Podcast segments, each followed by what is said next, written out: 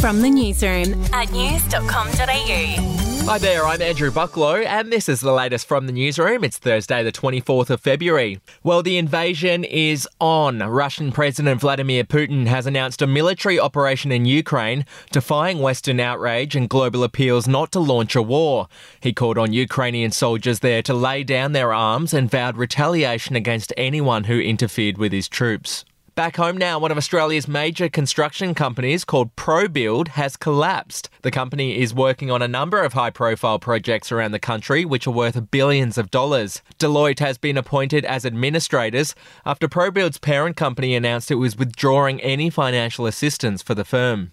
Moving on, a 25 year old man in New South Wales is fighting for his life in hospital after apparently cutting off his own penis with a multi tool. Police officers responding to an emergency call rushed to an address in Wollongong yesterday and found the man bleeding profusely. They transported him and the body part to Wollongong Hospital where the man underwent emergency surgery. In other news, a woman has been killed after a tragic accident at a gym in Mexico. The woman was attempting to lift a 180 kilogram barbell in front of her daughter, only for it to fall and crush her neck. The horror accident was captured on the gym's CCTV footage, which showed other gym goers rushing to help the woman, but unfortunately nothing could be done to save her. We'll be back in just a moment.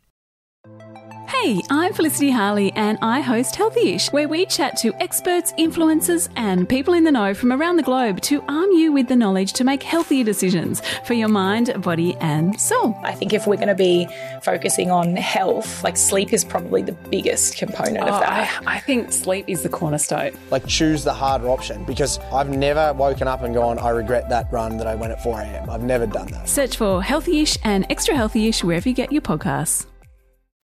To royal news, Prince Harry has filed a lawsuit in the British High Court against the publisher of the Daily Mail. It's currently unclear which story Harry has taken issue with, but it's the latest in a string of lawsuits brought by Harry and his wife Meghan Markle since they both stepped down as senior royals. And finally, Jennifer Lawrence has given birth to her first child. The actress, who is married to art gallerist Cook Maroney, hasn't announced if it's a boy or a girl yet. That's the latest from the newsroom. We'll be back with another update soon. Your update from news.com.au.